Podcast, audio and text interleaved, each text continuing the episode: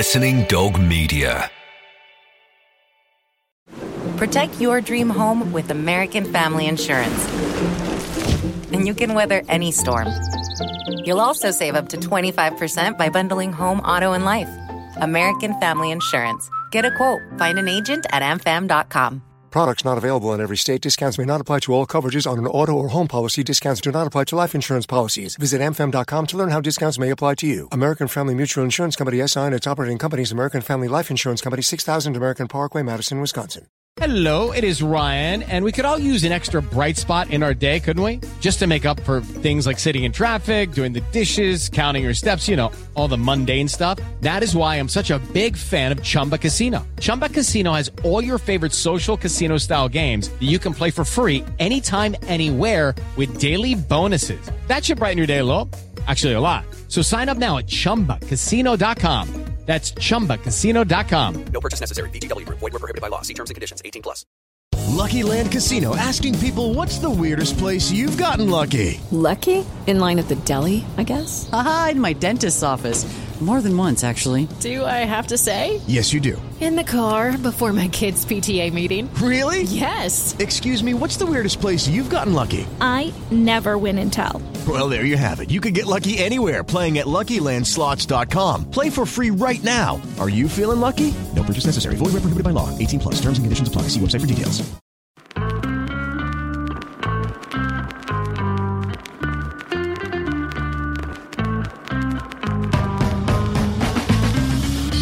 This episode of the Offside Rule exclusives, we speak to one of the most recognisable names in women's football. Hugely respected as a defender, playing at the top of the game for over 15 years, Casey Stoney has earned well over 100 caps for England, as well as winning numerous domestic cups, league titles, a European silver and world bronze medal. After retiring from a career playing for the likes of Chelsea, Arsenal, and Liverpool, the former England captain became Phil Neville's number two, coaching the Lionesses, before taking charge of brand new WSL side Manchester United Women. The Offside Rule exclusives with Kait Borsay and Lynsey Hooper. Well, for this episode of the Offside Rule exclusives, we've come all the way up to just outside Manchester to a place called Leigh, and uh, we're at Leigh Sports Village. Um, about to speak to a brand new manager in the women's game at a brand new club as well. Casey Stoney, welcome. Thank you for having me. We thought we'd just sit down and have a really lovely chat with you today because we've known you for years. We've obviously followed your career for years. Myself and Lynsey here at the moment, and we're sat in a box in what looks like a really lovely stadium. And that echoes how seriously this club takes women's football, doesn't it? Yeah, absolutely. And I think I knew when I applied for this job, I wouldn't have applied for it if I didn't think Manchester United were going to take it seriously. And you know, because they took so long to come to the party, I think when, when they did come in, everybody knew they were going to do it properly. Um, like you say, sitting here, fantastic stadium, amazing facilities. Um, and I have to say, the most integrated I've ever felt as part of a club because you've been at a fair few clubs, and we'll, we, we will look back on your career in a little bit more detail. But just looking at your rap sheet, I suppose, you know, Chelsea, Arsenal, you were at Charlton when women's football was a very big deal at Charlton. So you've been around a fair few clubs, and you know what you're talking about when you talk about integration. There's still a lot of work to do at some clubs, actually. But are we going in the right direction with that?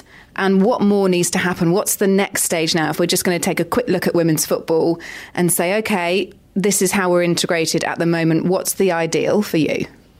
I think for me, I look at the, the, the whole of the sport, you know, and I went to a conference recently and it was a staggering stat that of all sponsorship in sport, only 1% goes to female sport. Now, without money and without investment, you can't grow the game. And if that's 1% to female sport, that's probably a lot less into female football. So that's one, you know, that's for me, that's a huge area that needs to change because with investment, you can grow the game. We've got a full time professional league now for the first time ever, which is a huge statement. You know, if we can get two leagues uh, near that, then we'll start growing the game even more. I've seen huge changes since I've been at Manchester United in terms of the support we get, the level of support, the attention to detail on the marketing, the strategies, the commercial. Has that happened really quickly then that, that, that I guess fans of the men's team have have cottoned on to what you're doing and how well you're doing it and have jumped on board quickly. They have. There's been quite a lot of transfer that, that, that we have. We don't just have female you know football supporters here. They're not just women's team supporters. They they support the men's game and the women's game, which is great. And that's one thing we try to not do is ever play at the same time because otherwise you, you're counting out 50% of at least at least your audience. So yeah, I think people have cottoned on, but I have to say what the club had already put in place before I even took the job was incredible, and support staff they've got involved, and you know. It, hasn't taken an awful lot in terms of finances, but what they have done is resourced it really, really well in terms of staff that they've put in place and the job roles they've added on to people's roles that they've already got. And because they've been doing it for so many years so well at the men's game, they treat it exactly the same on the women's game. Then they deliver in the same way, and that's important. You've got two daughters. You've got mm. Tilly and Willow. So for them coming through now, although there's a long way to go, the prospects, if they wanted to follow in mummy's shoes, are that they're going to have hopefully a, a professional career, but an easier ride essentially because it's been quite a tough one for you. I think let's go back right to the beginning. Mm. I would love to know what sort of child you were, first of all. Probably a pain in the backside, my mum would say. I think if you were a young girl growing up when I was trying to play football, you had to be very resilient. You had to be a strong type of character. You had to be a character that didn't care what people say said because you were told every single day that girls shouldn't play football, couldn't play football. There was hardly any opportunities to to play. The barriers were huge, and I, I suppose I was too stubborn to listen. And I actually thought I was good enough um, to play. You know, the boys never stuck me in goal. They always picked me on their teams. I loved it. It was a game I loved, and I'm, I'm a massive believer that you don't let anyone tell tell you you can't do something. And you know, and I was really lucky that I had the support of my mum and my dad. Parental support is huge, mm. you know, because if your parents tell you you can, you believe you can. If your parents start questioning that, or your mum says, "Oh no, girls don't play football," or your dad says it, then you're going to start to believe that too. And so I was, I was really, really fortunate in that. And I grew up in a cul-de-sac where we played. We put jumpers down for goals, and we played all hours and parents would call us in when it got dark and you know we'd, we'd, fight to stay out so you know one of the things I said when I got this job and I met with the 21 players was the big thing for me is trying to change the face of women's football so that my two little girls grow up with the same opportunities. They might not ever get the same money. I'm a realist. You know, we don't draw in as many fans, but all I want them to have is the same opportunities. And I believe football can speak to society, and society is changing. And I think football can add to that in terms of equality. So I go back to primary school and I was about nine years old, and I was that girl that I played with the boys for a bit. Um, I loved playing football, and there was a little group of girls as well in my year group that used to stand on the steps near where the football was being played, and they they sang songs from Grease. and that was what they did, and they were that was the girl thing to do, and that was what the boys were doing, and I played with the boys for a little bit, and then I cowered, and I thought I don't want to be called names, I don't want to be told that I'm playing with the boys and not with anyone else. So I went and sang Grease songs for a while. Uh, so quite well, badly. so the mentality, even as a child. I know that you're saying, you know, you had to learn to just get on with it, but that wasn't an easy thing for you to do. I mean, you openly have spoken about being bullied. Mm. So to actually have that shape who you become as well is quite key, I think, to your journey. Yeah, absolutely. And I think it's those social stereotypes that we're supposed to conform to. And, and I've said it before, you, you're telling little girls straight away at school that it's netball, it's hockey, or it's athletics, or it's rounders. You don't put them in football. So, you know, PE at school, school has a big influence. If I go and try and buy Tilly a football kit or a pair of shin pads, I have to go and buy her small boys so straight away she's told she shouldn't be playing the sport because it's not children's sizes, it's boys' sizes. You know, and they're, they're all the things that I think subconsciously you know, children pick up on, parents pick up on, and it's got to change. I'm like, we're in 2019. Mm-hmm. You should be able to play whatever you want, have a go at everything. And it's like, you know, it's, it's on the flip side, it's netball. Why shouldn't boys play netball? Mm-hmm. You know, and, and I, I think everybody should have the opportunity to play everything. Was there a point when you were younger that you thought, actually, I'm not going to do this anymore because I know you're stubborn and I can totally imagine how you were, that, that almost drove you on to carry on playing anyway. Mm. But you're human and you would have been young. Is there anything that kind of sticks out to you? So at this point, that nearly made, which would have changed your whole life, really. My mum will tell you the amount of times I went home in tears and it was awful. Uh, I got called a tomboy, a man, a boy constantly.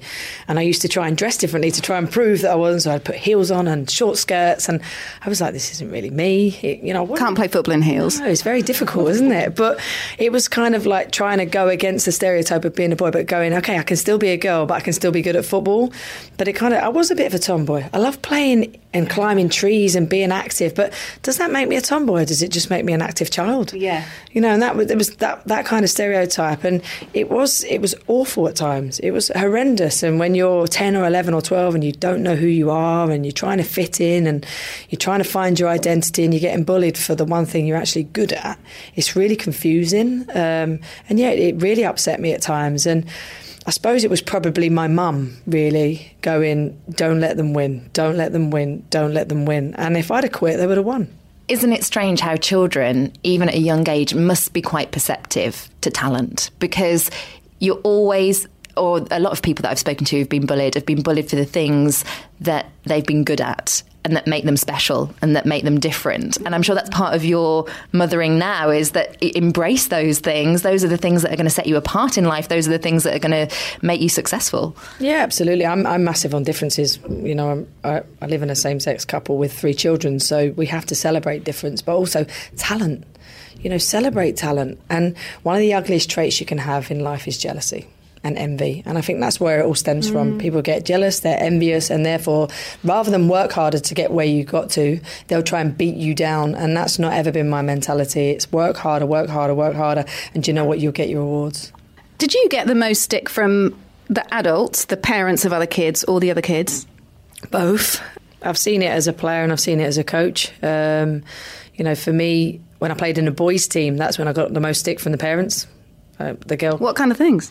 Just saying I shouldn't be playing, and it was a disgrace, and then they'd, they'd tell people to take me out and and hit her hard and all this sort of stuff. I thought and, you meant take you out of the team. No, no, no. Yeah, like as in yeah. So it was one of those, but I was talented. So you know, it was almost like I'm going against the norm.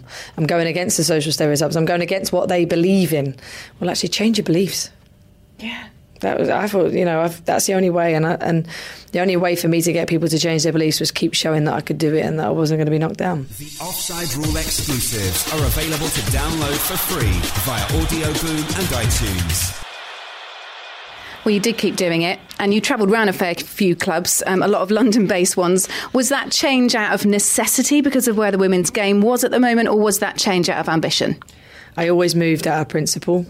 Um, if I didn't feel like things were right at the club, if I didn't think there were certain things that should be do- done that weren't being done, um, you know, I always moved. I felt some of it was ambition. So Chelsea to Arsenal, my first move was definitely out of ambition because Chelsea weren't in the same league. Um, when I left Arsenal the first time, it was because I was training harder than ever, and my opportunities were few and far between. And I felt like it was because I was the youngest player rather than, you know, the player that probably should have had the least opportunities. And then obviously when I went to Charlton, they disbanded the team two weeks after the cup final, and we were preparing for a World Cup, so I had to move teams. And then from then on, it was all principled decisions based on the fact that I didn't think that things were being done right, and, and I felt like if I had to make a stand, it was to leave. Let's just repeat what happened at Charlton because because the men's team were relegated, the women's team went, and you were told with how much notice? We just played in a cup final two weeks before in front of a record crowd, and then the manager texted us two weeks later just to say, I've been in a meeting, we no longer have a team. And we were four weeks away from going to China in 2007 and competing in the World Cup. And unfortunately, that's not a one off story. Um, how long would it take you to come to those decisions? And this is me trying to get into you a little bit. And do you make decisions quite quickly and then you you go with them, you've made your mind up, no regrets, or are you someone that really is measured and takes that approach? I'm quite measured. I try and think about what consequences it's going to have when I make the decision, what impact it's going to have on the team. I never just walk out. You know, I'm not a quitter. I don't leave. I go, okay, I, is it going to be better because I've made my point, and therefore by my, me leaving, it makes it better for the rest of the team? Then I, I kind of I do that um, because I believe in what I believe in, and actually most clubs I've left have, have either got better or, or changed in some way. And where do you think that had the biggest impact? Probably Chelsea when I left the second time. Um, but then I think Emma Hayes did an incredible job. She overhauled the club, the funding, the budget now, you know, the support they get. It's, listen, we were wearing kits that were handed down. We had no tracksuits. John Terry had to buy them for us. You know, we didn't have any money. Um, I was player manager. So you look at that then and you look at it now, and I think fair play to Chelsea because they've actually listened to Emma and they've invested and they've they've they've done a fantastic job now, and it's pleasing to see. I know that you tell your players here at Man United Women that it's important for them to have a life outside football. We know your life outside football is really important. You've got three kids, you've got a lovely partner who Lynsey and I know really well and who is a total gem and really supportive of you because you're going on this huge, big journey, this this this totally different thing to having a playing career, and it is so different. And we'll talk about that a little bit later on. Did you have to work around football because obviously during your time it wasn't a, a, a, professional game, and we know podiatrists, we know painters and, painters and, decorators, we know teachers, you know, all the women playing in, in the game. And I this I still knew those. I and this isn't that long ago. Had to have another job. So what did you do? Well, I only turned professional when I was thirty, so I always had jobs, and I was I left school at seventeen with very few qualifications, and I'm not proud of that. It's probably one of my biggest regrets. Was actually I probably should have done better. But what I did when I left when I was 17 was I realised football was for me, so I went straight and did my coaching badges. Um, and I went straight on my level two. I started doing some coaching in the community, started coaching for the clubs that I was working at. I've worked at McDonald's in the drive-through. I've worked in a betting shop. How long in McDonald's? Come on. I was two years whilst I was at college. Good lord! And now you're an ambassador. I am an ambassador. I've gone. I've gone full circle. Yeah. Have you told them about this? I have. Yeah, I have. I've told them where I worked and everything. So, yeah. And, and your picture is on every wall at McDonald's. Look what happens if you start your career at McDonald's. And I worked in betting shops because it meant that I could get up later and we used to train from 8 till 10 at night. So sometimes when you got home getting up for work was quite difficult. I was a gym manager so i worked 5 in the morning till sort of 3 o'clock in the afternoon shifts and then go training afterwards. Um, so I, I, always worked and i was lucky i had two years at the david beckham academy as well. So you know and i've always coached for every single club i've worked at. When i was at chelsea i was the head of academy there as well. So i've been coaching since i was 17 so when people said to me you know you're going into management now i was like well i've been doing it. Yeah near for nearly 20 years yeah. anyway. It is a natural progression. And of course, if you don't know the women's game that well, it might seem, well, she's an ex player, she's an ex England captain, so of course she's going to try and manage a club now. Now, it's not about going to try and manage a club, is it? Well, no, and I don't think it helps when in the men's game because there's always these comparisons. But you had the Frank Lampard, Steven Gerrard, yeah. um, Paul Scholes um, quite recently, and I think people think, oh, they've just had a really good professional career. Now they're just being given this opportunity. So I think it is worth pointing out that you've done your time. Yeah, and I, I believe in you have to earn your stripes. You know, I've I've worked for nothing. I've I've worked voluntary. I've coached under fours, under fives, under six. I've done every age group you could possibly imagine. And also boys as well. Yeah, I've done yeah. boys. I bought, did the boys under 18s academy when I was at Beckham Academy. So I've, I've, crossed over. You know, I've done an awful lot of coaching, and even when I was at Liverpool, I'd go down to the development team, and that was in my own time. No pay, no nothing, just for experience. I've been through my coaching badges. I've gone through my A license, and you know, I've I've always tried to put myself in a position where I can learn. I am learning every single day. Am I making mistakes? Of course I am but I'm a big reflector, and I don't think you grow unless you make mistakes. And I am a perfectionist, so that probably goes against me a little bit, but it always makes me want to be better. Let's talk about that tweet, Kait, because we were coming up on the train. I love it. This tweet, Kait. Hang on. Hang on. You won the PFA's uh, Special Achievement Award totally deserved. And there was a picture of you holding this special PFA plate saying Brilliant. And that was tweeted from the from the PFA account. And this chap replied, That plate will look good when you put it in the kitchen where you belong. And you thought, hang on a minute. Yeah, um, the only way I always think to respond to these people is with a bit of humour. So I said, yes, it'll look fabulous in my kitchen next to my oven gloves, ironing board, my four FA Cups, five League Cups, two League titles, European silver medal, World bronze medal, and 130 England caps. It will fit very nicely. Thank you. Drop the mic. That was brilliant. Um, of course, there's going to be these these responses. I mean, even now, watching punditry female commentators in the men's game, all of the things that have been going on in the last calendar year, for instance. Does it get under your skin when, when you start seeing the vitriol that comes out? Yeah, I think it's unnecessary. Obviously, I watch I watch a lot of punditry, so I see Alex Scott, Rachel Brown, and you know, and Alex Scott's doing really well for herself, and it's it's because they're challenging the norms, mm. you know, and that's a good thing. And and also it says a lot about society and where society still is. And I'm like, these people that are saying these things and writing these things, you've got mothers, you've got sisters, you've got daughters. You should be treating them equally with respect and with dignity and, and giving them a platform to rise. You know, these people aren't taking anyone's places, they're just doing their job. And if they do it well, then they keep their job. I'm not, a, um, I, I'm by no means a person that says a woman should get a job because they're a woman for me, it's always the best person for the job. And if they're capable of doing their job, then they are. And as a woman in the men's game, you have to be twice as good anyway to even earn the respect. You came out publicly as gay, um, and that's another caveat to this as well. It's you know women trying to progress in what men perceive as a men's game, but it's also being openly gay as well and being happy to announce that and throwing that into the mix too. Do we need to keep talking about it about how many gay people are within the game or are not coming out within the game, and also the progression of women's football and the fact that we need to keep pushing it forward, or just do we need to get on and do it? In other words, is there too much chat sometimes around these subjects, and you think, for God's sake, just just let me get on with it? I'll be honest, I just I'm at the point where I go, let's just talk about performance. Let's talk about how the girls are getting on. Let's talk about the league. Let's talk about how we can push women's game forward because it's boring. It is boring. Yeah, I'm gay, so what? It's just a part of me. It isn't me. It's part of me, and I've got three beautiful children. I live in a family, you know, where I'm fully supported. And yeah, I came out, and that was probably something because a journalist asked me to. And I thought at the time I was England captain, I had the ability to make a positive impact, uh, you know, by doing it. But now I'm just like I'm a football manager and I'm a mum.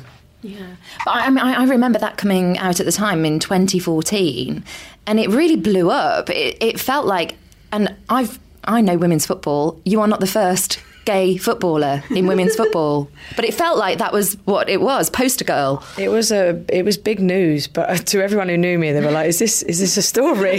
you know, and I was like, "Well, no, it's not." But to everyone that didn't know me, it obviously was, and it was kind of a way of trying to use what I had as a platform really to try and send a few clear messages in society. But now I'm like, let's move on. And, and, and when we talk about the male game all the time, I'm like, it needs to not be a story for people to be able to feel comfortable to do it. Mm-hmm. But of course, with the first male that is a professional, I know that down the leagues it's happened, but in terms of the Premier League, for instance, or the Championship, yeah, even the 92 league clubs, it, the first will will still make headlines. But part of your story and one that it must feel nice to have that freedom to talk about is that you found love doing what you love. Mm. You know, you and Megan met when you were at Lincoln, and so many people meet at work. We know that. We know it's going on in the men's game, but just people just don't want to talk about it. Yeah, I think it, people meet at work every single day, and it was by chance. And I always think things happen for a reason. I left Chelsea, I went to Lincoln, I met Megs, and you know that that for me the rest is history. And I'm like, if you're doing your job and you meet someone, if if you're in a reception job or you're in an office or you're doing anything else, you're working in a supermarket, no one bats an eyelid. So it shouldn't really be any different in terms of team sports.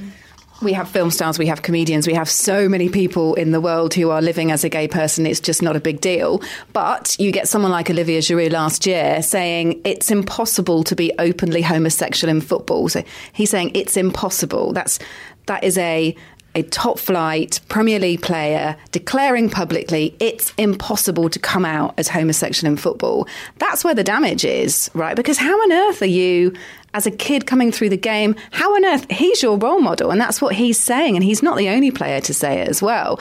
So, what needs to happen to break the taboo? Do, should we just get on with it and try and forget it, or does something need to happen? Does there need to be some sort of change? I think it's, it's it's it's a very personal thing coming out. So no one can tell anyone to come out. No one can do it for you. It's it needs to be your decision. And in the men's game, unfortunately, no one has felt brave enough or the need to. Some might be happy with the way they are and they don't want to affect their life. They're quite happy going about it as they are. They don't want the media attention. But you know, who knows if it's impossible because no one's done it. Mm. Today in Focus is the new daily podcast from The Guardian. Every day we bring you the best stories from our journalists around the world. Subscribe now to Today in Focus from The Guardian for your essential dose of news and analysis. And right now, Today in Focus is supported by Dell Small Business. Dell Small Business Technology Advisors give you the tech, advice, and one on one partnership you need to grow your business. To find out more, head to dell.co.uk slash small business advisor. Subscribe to our YouTube channel, The Offside Rule TV, for exclusive video football content.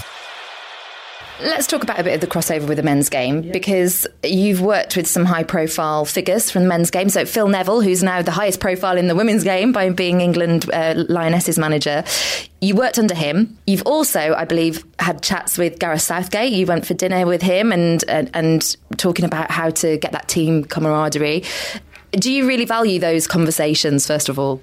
I think any conversations with people in the game are valuable, you know, whether it's Gareth Southgate or whether it's an academy coach that's been working in the game for 20 years, because I think you can pick up something off everyone and you can learn. And my, I'm looked after by the same management as Gareth, so we always go for dinner at Christmas and I'll always, you know, pick his brains. And at the time, he was kind of picking mine as well because it was a couple of years ago and what we were doing in England and what the differences were. And I was saying a lot of what we do might not work in the men's game, but there's certain things you might be able to drip in. And, you know, as, as for me, I'd always try and open up conversations and learn because what can we take from the men's game that we can use in the women's and what can they take from the women's game that they can use in the men's? And you know I think it was it opened up Phil's eyes when he first got the job and what he could say what he couldn't say what he needed to do. And listen it was great you know great three four months working with him and getting to know him as a person you know because he's, he's a really good guy did you find yourself having to introduce him a lot to, to much of the game? Because he openly said, I, I don't know it inside out, but I will make sure I do. And now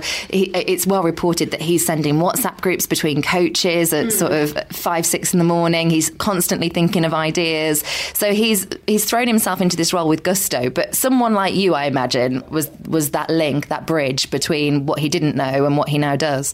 I think the FA and obviously Phil were quite clever, really, in terms of bringing me in them first few months to be alongside him because I'd been in the team for 18 years. Mm-hmm. I knew that setup like the back of my hand. I knew international football. I knew all the teams, all the opposition, and I knew everything to look out for. I knew the, I knew the, the do's and the don'ts in women's football, and you know, even terminology, things you might say in the men's game that you just don't say in the women's game, you know. So I loved I loved the time with him and I tried to help and support him and what he needed to be aware of. But he's he's his own man and he's thrown himself in it massively.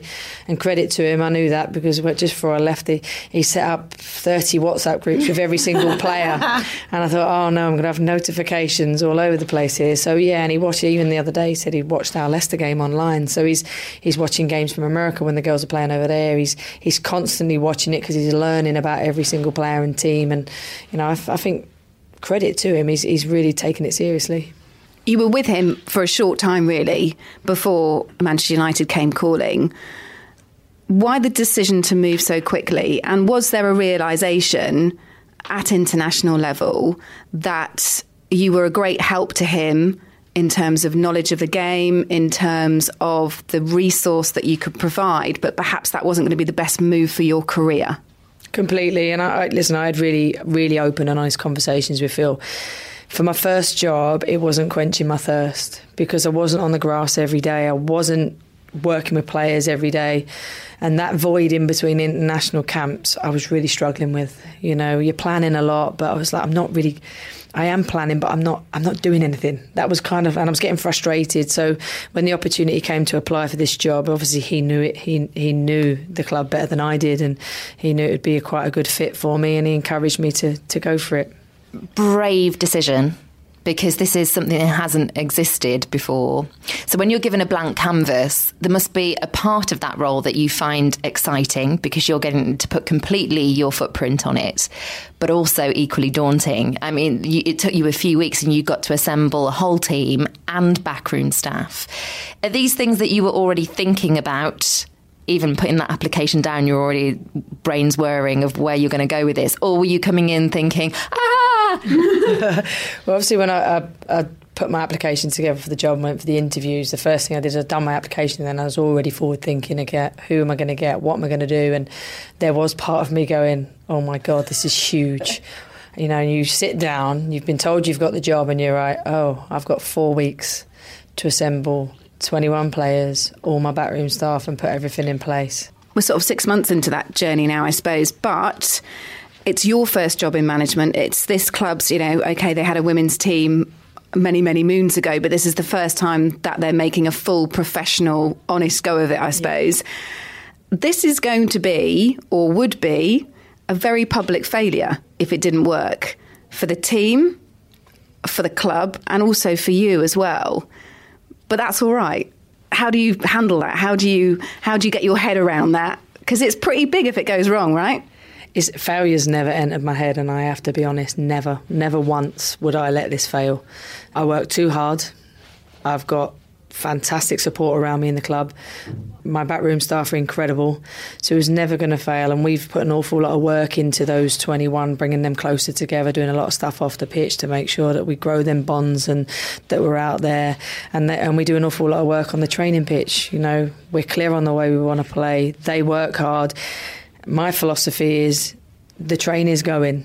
You get on it and you come with us, and the way we want to go, or you get off fair play. And when you knock up results like 7 0 against another championship side, and when you play a WSL one side, so a top league side like Brighton, and the golfing class there really was was obvious in that FA Cup tie, managed by your old England manager as well. Yeah. We know that that train's going, so that's awesome. Let's let, let's talk about the England career. Mm. There was a point when you nearly retired, and I never knew this until I started researching you a little bit more today just take us back to that. Take us back to the England career that nearly wasn't. Yeah, I think it was 2005, really. I'd played a few games, quite a few games leading into the European Championships, and then I was working really hard. And then European Championships came and went, and I didn't play a single minute. You know, I was an unused substitute, and I remember sitting down after that and just probably sulking, uh, being angry at everybody, angry at the world, and actually probably took me a little while to realise that what I was doing wasn't enough.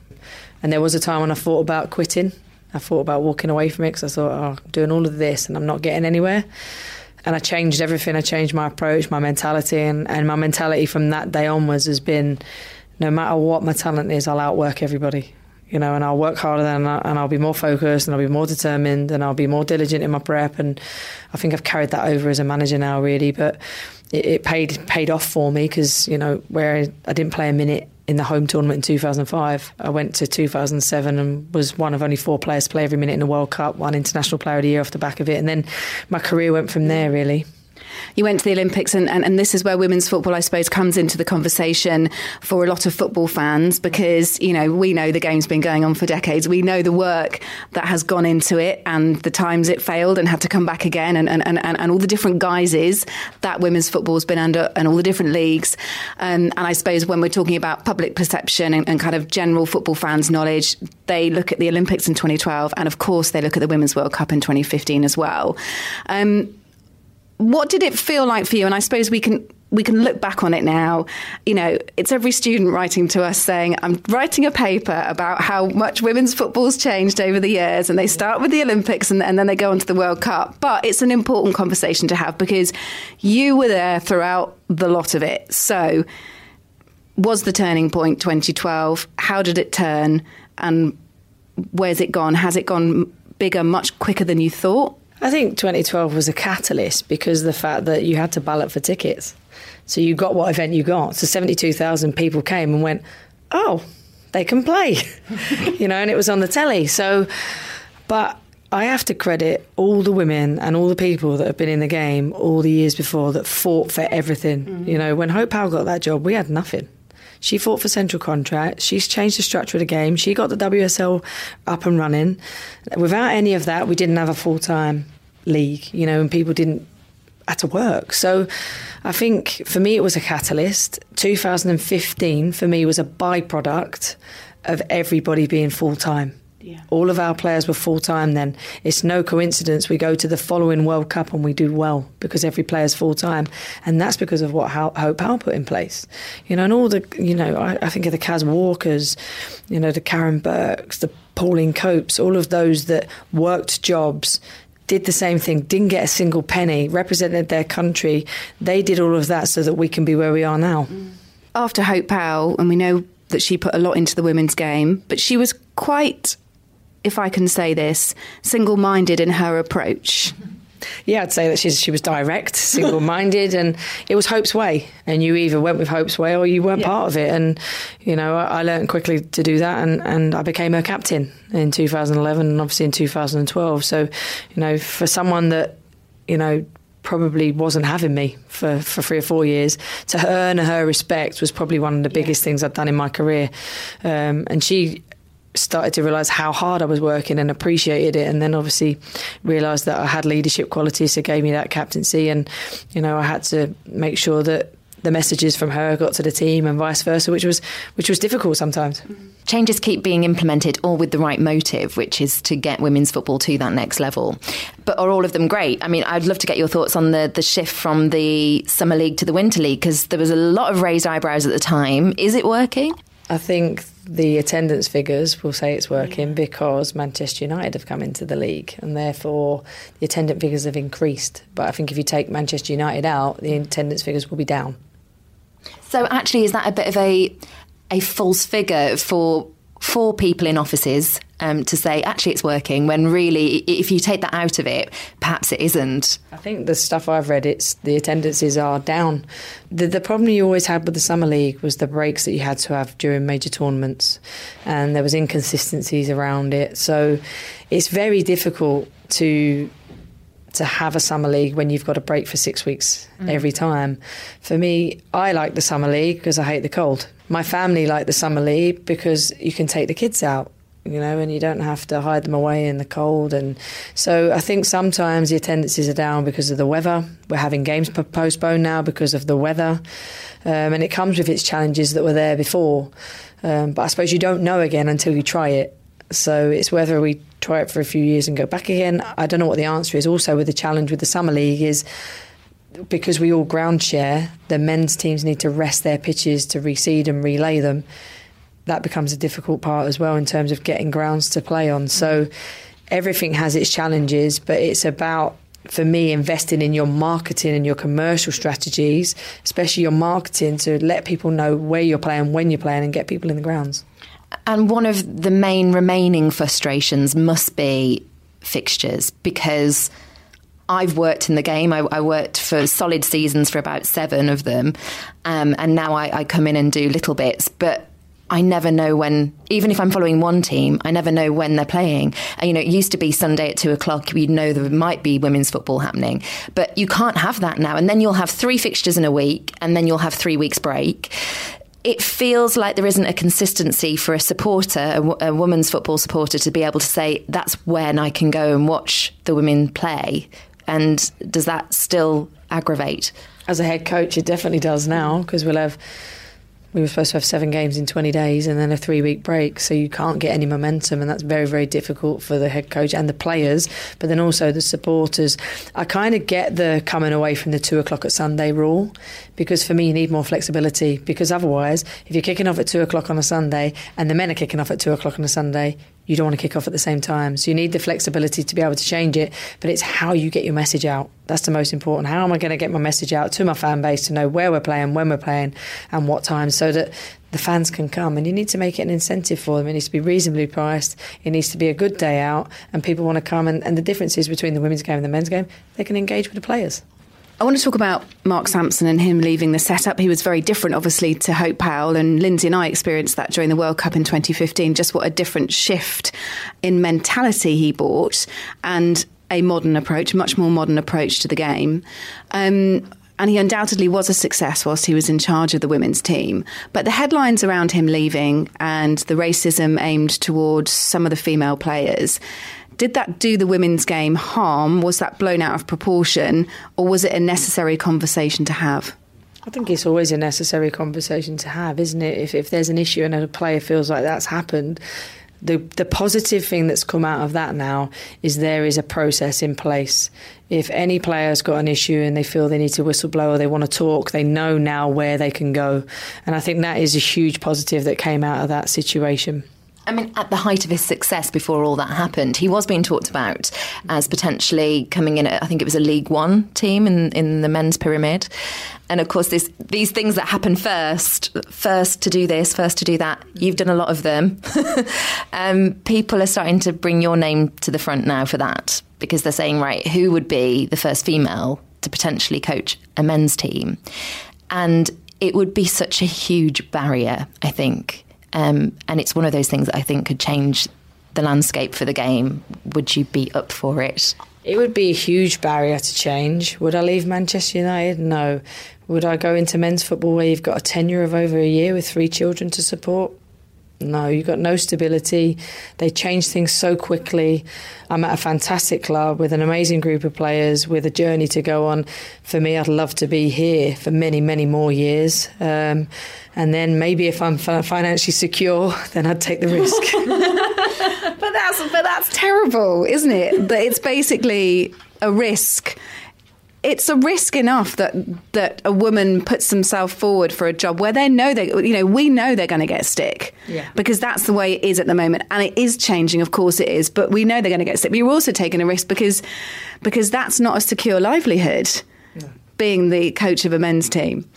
I want to just talk very very quickly about the differences between coaching men and women um, because it's important. Mm. Because all these people are saying it should be equality in the game, you should treat them all the same, but it isn't the same, right? No, it's not. And men and women are different, so you have to treat them differently. Football's football. When I coach the players, I'm coaching players. But it's the conversations you have, it's the language you use, it's the emotional intelligence that you need with a female player.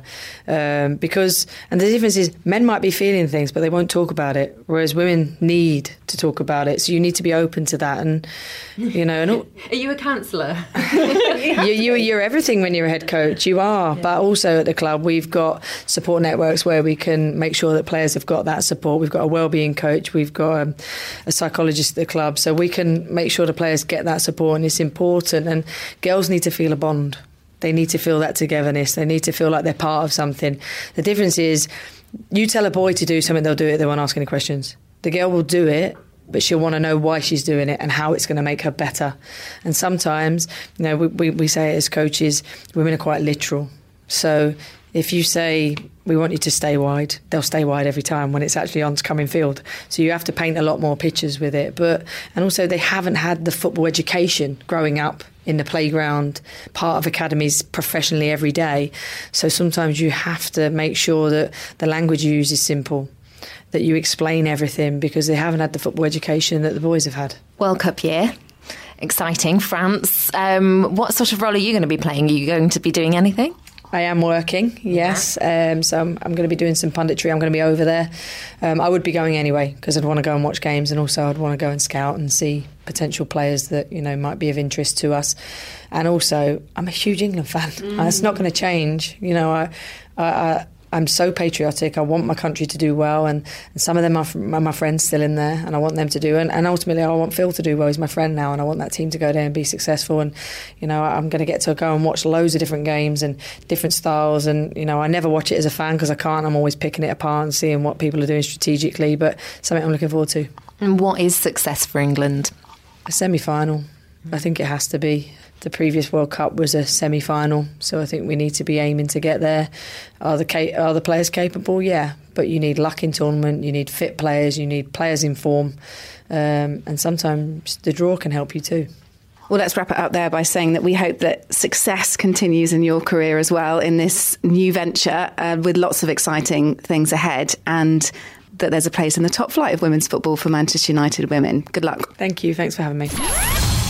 The Offside Rule Exclusives is produced by Offside Productions and edited by Lucy Lavery. Sports Social Podcast Network. Okay, round two. Name something that's not boring. A laundry? Ooh, a book club. Computer solitaire, huh? Ah, oh, sorry, we were looking for Chumba Casino. That's right. ChumbaCasino.com has over 100 casino style games. Join today and play for free for your chance to redeem some serious prizes. ChumbaCasino.com. No purchase necessary. Full prohibited by law. 18 plus terms and conditions apply. See website for details.